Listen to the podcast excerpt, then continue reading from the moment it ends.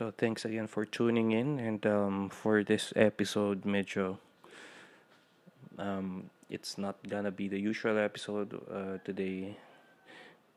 Magiging medyo politically leaning ang content ng ating episode. Dahil recently may isang post yung uh, college classmate ko sa iba't ibang subjects.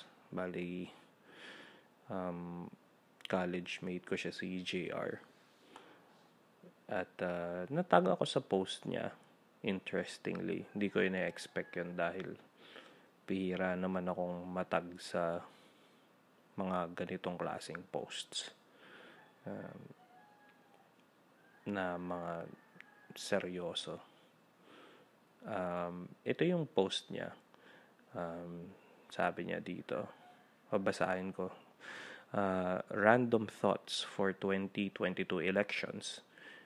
Given the propensity of Filipinos for short-term memory loss, I doubt it that COVID-19 will be enough to push the electorate to vote wisely. It will not also be enough as an issue to stick to the minds of voters after one to two years, or make it the full platform or messaging against those currently in power.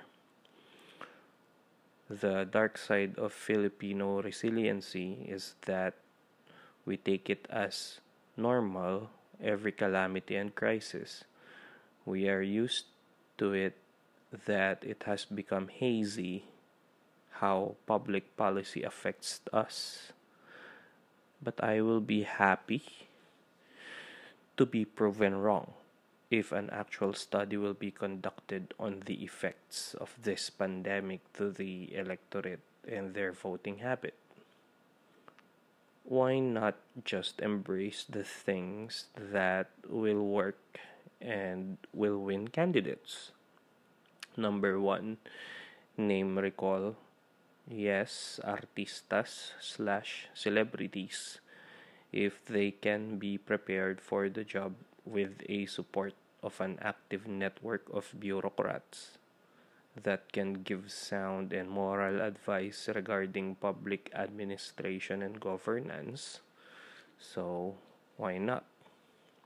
Number two, Fiesta campaign. Make it fun. Make it grassroots level song and dance number, creative ways to push platforms, relatable, personal, but informative, not sexist or misogynistic, but fun. 3. Online campaign. How much of this is tangible versus the number of old, not so tech savvy voters from the barrios? So it should not be the only focus. 4. Money matters. How to finance a campaign and break free from the Padrino system. I regret not studying in great detail these kind of topics during my college days. Sad face. Tagging my favorite and go-to professor from UP NCPAG, Maria Fe Villamejor Mendoza. Checking CLCD just curious if we have a program that creates winnable candidates for an elected government post, ala how to get away winning an election, channeling Viola Davis's How to Get Away with Murder. It seems po the college is too focused on making sure we have effective and efficient government bureaucrats, which is very important naman.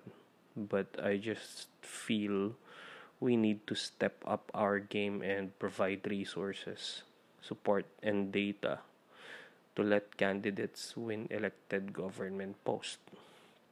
We cannot continue to be the oracle of Delphi, but not get our hands dirty and do the legwork. I understand that an institution oh, I understand that as an institution, NCPAG needs to be impartial and non-partisan. but we need to develop and provide tools to have a new breed of political operators in our country that can digest statistics, understand election laws, Filipino psyche, etc., on top of the concepts and principles of public administration and good governance. We are always just waiting for a fluke po kasi. Vico Soto is an example. Than making a trend and being disruptive for a greater good of our country. And tagging my college batchmates. So please indulge me. Ha ha ha. And uh, tinag niya yung um, mga college batchmates natin. Um, nag-reply si uh, Ma'am Mendoza. Sabi niya, Hi Jay, your wish for NCPAG is difficult. It is like political academy of political parties. China has a number of institutions like this per state slash province. And the process of inculcation of party ideas and winnability starts when potential candidates are young. It will also be against the mandate mandate of the college. During my watch, we collaborated with NGOs to inculcate the values of a good leader, matino, marangal, may puso. We also have modules to spot successor leaders and help them win if they reside if they decide to run for higher positions. Leveling up may be done, but hopefully without conflict to our mandate and non-partisan impartial stance. So, gusto ko lang din ibigay yung thoughts ko tungkol dito sa post mo, JR. Kasi, um, tinatamad ako mag-type dahil masyado, masyado rin akong madaming um, gustong ilapag na ideas about this, yung aking thoughts. Dahil recently nag-iisip din ako ng tungkol sa magiging future ng uh, ng sabihin na nating social climate ng ng Pilipinas yung paparating. Um, hindi naman purely in a political perspective yung iniisip ko more of um, actually more of uh, sa psychological and sociological um, terms um, gaya din ng sabi mo, I wish na I've studied this like a bit more deeply nung college. Pero like policy making and uh, yan sabi nga akong um, paano uma-action at hindi uma-action ang uh, government para gumawa ng rules and regulations para sa kapakanan ng public. So, um, share ko lang yung uh, related dito. Dahil I think na malaking factor yung kung kung paano nagta-transform ang I mean on a personal level kung paano nagta-transform from isang um, immature citizen particularly um, sa ano to male boy male psychology yung yung um, pinag lilimilimian ko Pero, pwede rin namang i-apply sa lahat ng genders. But anyway, um, like yung sabi nga ni Ma'am Mendoza na yung potential candidates ng I mean leadership bata pa lang. Parang ni-scout na sila. Siguro yung pinaka-charismatic ganun. Hindi ko alam kung paano ginagawa yun ng China. Um, so siguro yung pinaka um, pinaka parang interested may mga ganun kasing personality talaga eh, na gusto nilang mag-participate in a political game. Ngayon, um, siguro pag na-scout to sila, tsaka pa lang sila bibigyan ng tools, gaya nga nung, nung nabanggit ni, ni Ma'am Mendoza, bibigyan sila ng tools, um, mga techniques, ganun, like, uh, um, pagdating sa sa state crafting kapag tumanda na sila, I guess, pag pwede na silang iboto at mamahala. And then, dun pa lang yung starting point para magkaroon sila ng ideas kung ano ang good governance, good public policy making, ganong klase. So, medyo matanda na sila kumbaga may sungay na sila medyo at that point buo na yung um, parang may may mga presuppositions na sila na buo sa isip nila na hin, may inflexible na sila na stance pagdating sa mga pagdating sa mga values na gagamitin nila to to advance their political agenda. Um, I'm I'm I'm speaking in terms of yung isang um, isang uh, idealized version ng politician dito um, yung actuality ng ng situation, of course, may vary differently. I would assume. In this instance, um, yung sabi mong fluke like Vico Soto. Um, si Vico Soto, maganda siyang example. Bali, nakinig ako nung may podcast kasi siya. Um, podcast ng kapatid niya. Nag-podcast sila and in-interview siya. Not like really the mayor, pero Parang as a kapatid, ganun in interview siya ng kapatid niya. Meron sa YouTube, if you want, you can search it. So, bali, interested talaga siya pagdating sa topic ng leadership and governance. So, that alone is parang mga magandang springboard na yun eh. Nandun yung interest mo. Um, na gusto mong mag-govern ba yung governance nga, meron ka ng seed na at least mer nasa interest mo siya.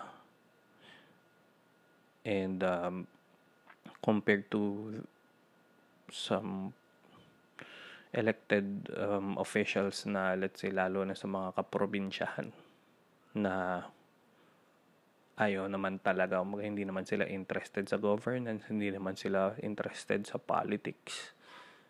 Um, pero dahil political yung family nila nap, napapasubo na sila. Um, ang example niya na mabibigay ko is Bongbong Marcos um, napanood ko yung documentary ni Imelda yung The Kingmaker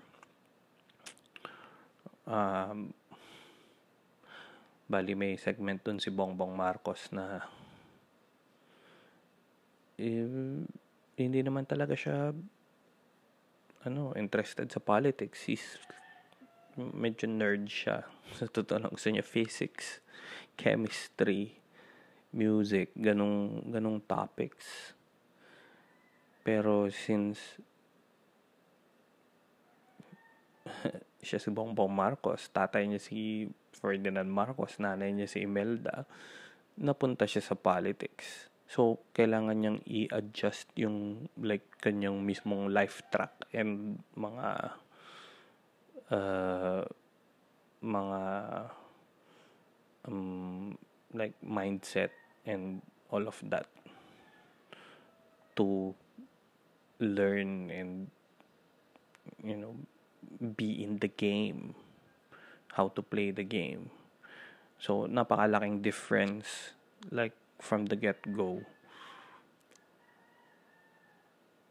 Yung ganong klaseng approach pagdating sa leadership. And um, so, building on that, so merong mga taong interested na talaga sila. Merong mga taong hindi naman interested.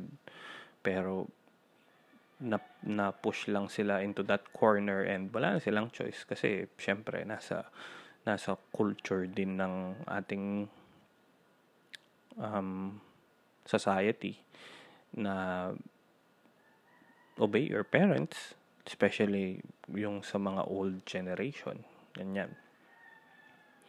So siguro mas maraming hindi katulad ni Vico Soto ang approach pagdating sa governance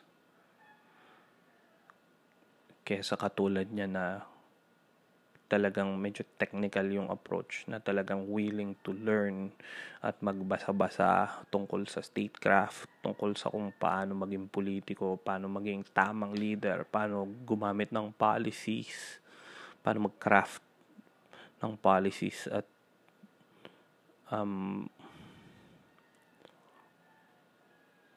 gawing uh, gumawa ng isang sistema that works na willing din na, na, na may willingness din to disrupt at labanan kung ano yung nasa current you know incumbent positions yun yung nangyari sa Pasig and um, fortunately para kay, kay Mayor Vico Soto um, nandun siya sa tipping point dumating siya nandun siya sa tipping point na I guess sawa na rin sa sa old guards yung mga residente ng Pasig City. So, vinote out nila yung old, ano, vinote out nila yung old administration and pinasok nila si Mayor Vico Soto and now they're reaping the benef- benefits. So, gaya nga rin nung sabi mo, JR, wala, malilimutin din kasi ang Pilipino. May, may, na, may, may, may sakit. Siguro, mayroong sakit ang, ang sambayanan na madaling makalimot, ganun. At, um, susceptible sila sa susceptible sila sa mga super cheap shot na political marketing pagdating ng election. Um, pero, in relation dun sa sinasabi ko nga na binabasa ko na about um, the sociological aspect ng future ng Pilipinas. So, psycho-sociological aspect.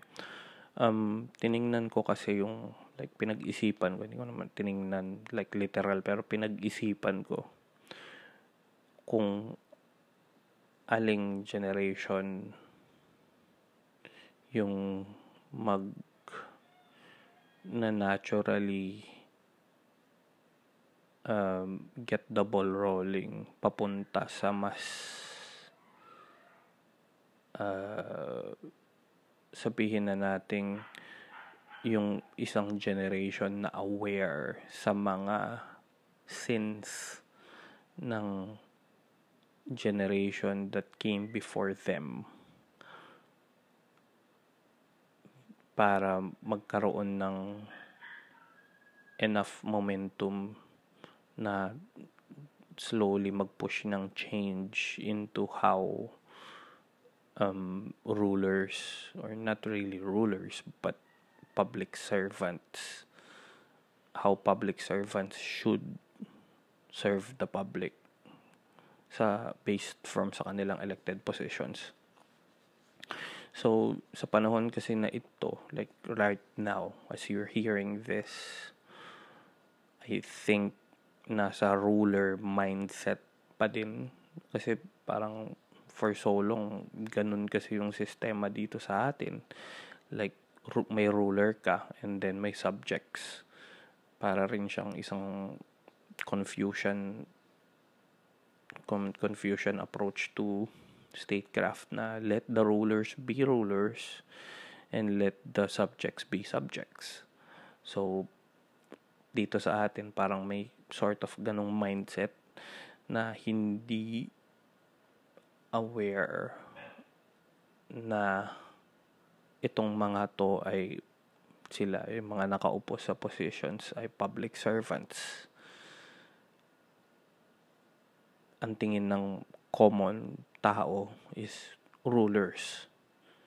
So, para mga dato pa rin. Parang ganun feudal system na bottom mo ito, pag tilagay mo sa pwesto, may ruler ka. Nandun yung, yung ruler And uh, pag malakas ka sa ruler, pag may kapit ka, then pabor yun sa'yo. Ganun yung basis. Ganun yung like parang old school approach pa rin. I, I think lalo yung sa mga matatanda, yung mga yung mga tito-tita, ganun na hindi maiwasan. Kasi yung mga mga nakaupo din is mga matatanda din.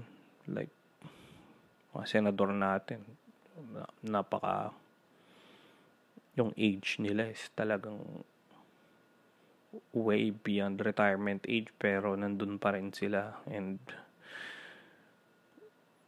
yung values ng nakaraan pa rin kahit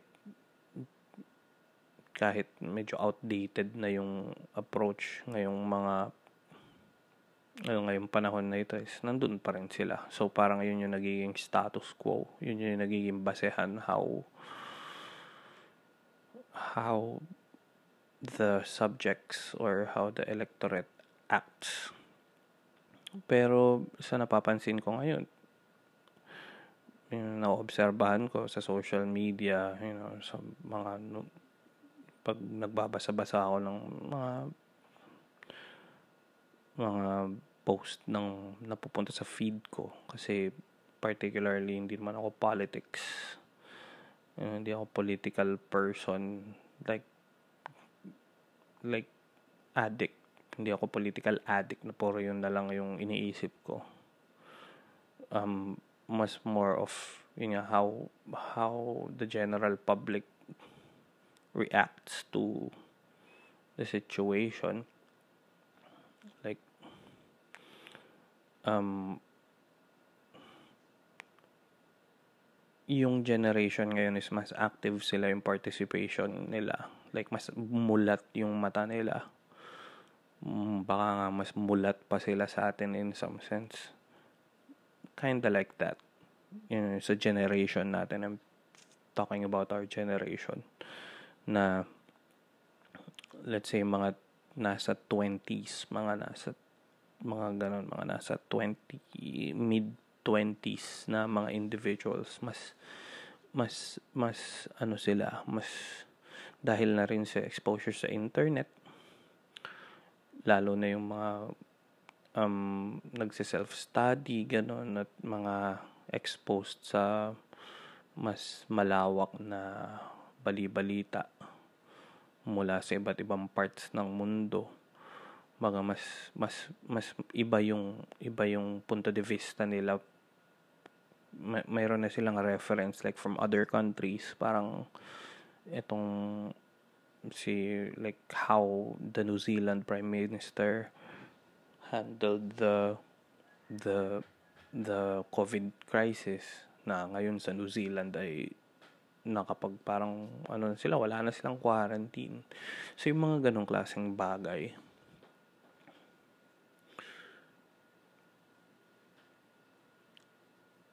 mas ano siya, mas yung, yung generation, like, that follows us, like, a decade. Like, that, yun nga yung sinasabi ko, like, the 20s kids, mas woke, quote-unquote sila, and yung magiging offspring nila, pa. Okay. Sila yung makaka-receive ng ganong klaseng um, let's say ganong klaseng political insights from their parents. Parang um, kunyari sa, sa, sa generation natin like generation natin ngayon ang political parang ang nakalakihan pa rin nating political uh, how do I put this? Political um ideas ni that's not the right term. Parang political insights from our parents. Especially may laki ako sa rural, rural area. And um, I guess political philosophy that's it. The, the the political approach the way to approach politics. Or being a public servant not a politician but as a, as a public servant is parang mm, eh, it's still based sa mga yun nga, mga tatay, mga tito, lola. So, it's old school, really old school pa rin. It's, um, it's um yeah, it's like a ruler ruler mindset pa rin. Um, na ganun. Pag umupo ka, ruler ka. Hindi ka public servant. Bihi, bihirang bihira yung yung yung ang tingin sa elected positions ay being a public servant at hindi ruler like a king. So, yung mga nasa 20 five ngayon, mga ganyan nga na sinasabi ko na generation na yan sila. Sila yung pag bumoto na sila, magkakaroon ng feeling ko na nakikita ko na darating yung pinch dito sa mga old guards na ito. Na sila yung yung mga mga aware na 25 year olds at mga mga na siguro nasa 20s ngayon na bagong voters na nagbabrowse sa internet na may may push, merong urge na mag self-study about politics and you know the, na to take politics seriously. Ito sila yung kapag nag nag-participate na na ngayon ay nasa minority pa, biglang mag mag mag-switch ito into the the change in like the the change in political uh, uh, political scene like across the board sa Pilipinas dahil ang mean age ng Philippines ngayon, like the working, you know, mean age is 25. So, like yung yung 25 and above yung magkakaroon pa rin ng ng magkakaroon pa rin ng sa mga 25 year olds and above na namulat sa na still parang forged na yung political identity nila. They will continue to behave that way um, boboto sila ng ganun pa rin. Like how they used to do it how they view politics. Siguro ruler mindset pa rin. Like the majority. Especially yung mga yun, matatanda ganun. Sila kasi yun old people vote na yun. Sila pa rin yung yung ang approach is yun nga. Um, hindi based sa sa political platform ang pagluklok sa mga nasa position but yung mga nadadala pa rin ng charisma alone nandun pa rin yan. Will still experience it. That's what I think. And um, going a bit dark here. So a bit dark. So, until yung populations above 25, sila yung generation na yon starts to fade away from the population. So, itong tayo, yung generation natin, will grow old, yung ngayong mga nadidiscover natin na political realities will take it into consideration. Yung mga younger younger generations than us hopefully is may matutunan silang lessons dito sa mga nangyayari. Mas aware sila dahil sa internet. Hindi sana malason yung isip nila ng misinformation. Like yung mga how there are misinformation about the martial law and na na revisionist. Hindi yun yung sana yung pumasok sa utak nila. Magkaroon sila ng means a way to filter out bullshit. Magkaroon sila ng internal bullshit detector na meron silang awareness uh, ano to? This is this can't be true This is parang ganun. Hindi sila ma, ma-captivate ng ng ng kung ano man nakasulat or mapapanood nila and magkaroon sila ng ng good enough critical thinking to matter pagdating sa political sphere, political spectrum. So, yun yun.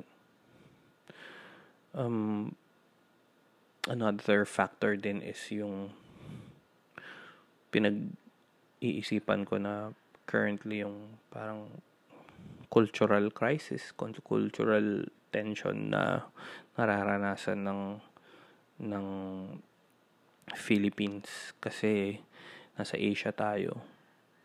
So parang ang inculcated na values value system sa archipelago is merong like social para may collective collective um collective value system. Like collect na parang you know you gotta think about the welfare nung mas nakararami mas nung mas nakararami like you know um, parang yung family, welfare ng family mo in the first place. Um, like yung mga traditional values na na ikaw yung mag-aalaga ng ng magulang mo pagtanda nila, kayong magkakapatid, it, it, they have their utility of course.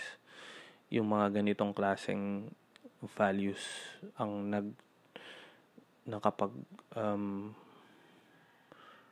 nakapagtawid uh, sa sa Filipinos sa societies natin throughout the colonial period up to actually pre-colonial ganun na yung value system until yun nga yung colonial period ganun pa rin. Like what you have is your community na na you know, belongingness, ganun, kapwa, pakipagkapwa tao, nandun sa, nandun siya sa top ng, ng, like, value chain. Pero ngayon, since nagkaroon ng, um, yung pagpasok ng ng ng Americans wala na nagkaroon na ng ng liberation nagkaroon na ng independence ng ng self-determination ang Pilipinas nagkaroon na ng um, ng democracy pumasok na yung culture ng west like mas ng although may western culture na galing sa Spanish pero dahil parang nagkaroon ng liberation through Americanization, especially sa schools, pumapasok na yung pagiging individualistic.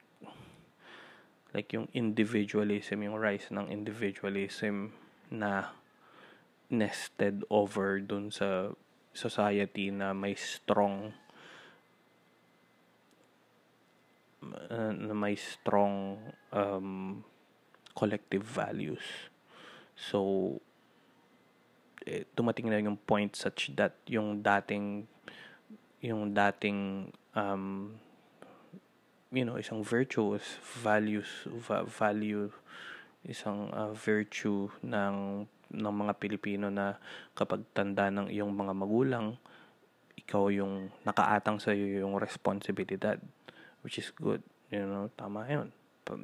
In in a way in a sense yes that's you know that's that's that's utang na loob. Sabihin na nating utang na loob mo yun sa magulang mo. Magulang mo sila inalagaan ka nila nung maliit ka pa pinalaki ka nila.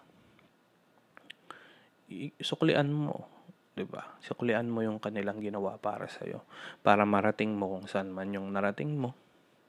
Parang hindi lumingon sa pinanggalingan 'di ba? Hindi makakararating sa paroroonan may mga ganong klase tayong ano ngayon. May mga ganon tayong klaseng salawikain. Ngayon generation na ito, may mga pag, you know, pag nababasa mo, minsan na I can't help but parang makaramdam ng ng lungkot at disappointment na kinoconsider nila yung ganong klaseng tradition, ganong klaseng culture as toxic. Na hindi nila matanggap. Toxic. Nakalalason yun para sa kanila. Siguro, effect ito ng pagiging individualistic nga. The rise of indiv- individualistic thought sa Filipino people. It's a me generation na. Mimi la, dito sa ano sa sa urban sa ur, urban ano sa me generation na parang you know Parang, yo, mind your own business. Parang ganun na. Siguro sa mga probinsya, hindi pa ganun ka-strong yung grip ng ganun klaseng mindset. Pero, since may internet na, communications, ganun, sa Facebook, Instagram, lahat na ngayon, social media, na it's a me, me, me, me highlights, parang ganun. So, yung mga mga collective virt uh, collective values is yan din mag magfe-fade din yan at ma-overshadow yan ng ng individualistic mindset ng mas nakararaming population. So may effect din yun how people will vote So, yung mga individualistic will, syempre, will value more, more freedom and liber, liberation and mga ganong klaseng values na magse-celebrate ng sovereignty ng individual and magka-clash yan. Magkakaroon yan ng continuous clash dun sa mga sa mga rem, remnants dun sa mga still na pinalaki into traditional values na family centered yung mga yun nga yung collective parang collectivist or not really collectivist but ganong klaseng ganong klaseng value system like the eastern you know the parang default eastern asian oriental mode of being. Ganon. So, yeah, yung mga indiv- I don't know if yung mga individualistic kids na ito sila will realize in the future like if they become parents and ano na gusto pa nilang ipunta sila sa nursing home or mas pipiliin okay lang sa kanila na mag-nursing home sila o mas pipiliin nila na alagaan sila ng kanilang mahal sa buhay, mga kids nila, pero sa bahay sila kasama yung kanilang extended family. Mga ganun, siguro yun din naman yung hindi nakikita ng mga individualistic individualistic uh, kids ngayon at mga bagong generation. So that is that's it. That's that will also determine yung how polit politics, you know, political um uh, poli- political structures, political attitudes will be shaped pagdating sa like a decade from now, ganun, or more. So, yeah, yun, I, I think, yeah, it's gonna be an interesting ride moving forward. The next president, who knows who it's gonna be? Will it, will it be na sinasabi nila is yung anak ni Presidente Duterte. Would it be Sara Duterte? Maybe. I, I have some feeling na ganun yung mangyayari because of the reasons I said earlier. It's the ruler mindset. They're from a political family. May lineage sila. So, ilagay sila sa pwesto kasi quote-unquote, mas alam nila ang kanilang ginagawa. Who knows the reason God put them there. Divine providence. Whatever their reasons are. So, yeah. Um, Jay, thank you for tagging me on this post. And uh, yeah, this got this this this this got my mind going and um yeah, shout out to you. And uh, I really like this. Mm, but um uh, it's it's it's a different well in terms of the my my podcast episodes this is a bit different this is you know nag digress ako from my usual things that I talk about in this channel but this this was uh,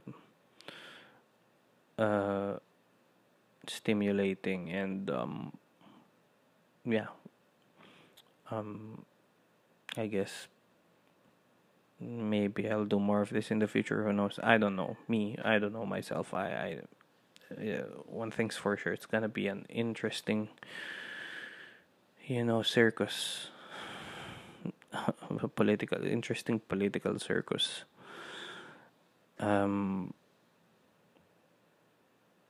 mm, in the you know f- during the next election. So let's all stay tuned and let's all be aware. And um, yeah, if you have any thoughts about this, let me know. You know what to do. And see you on the next episode. Thanks for listening.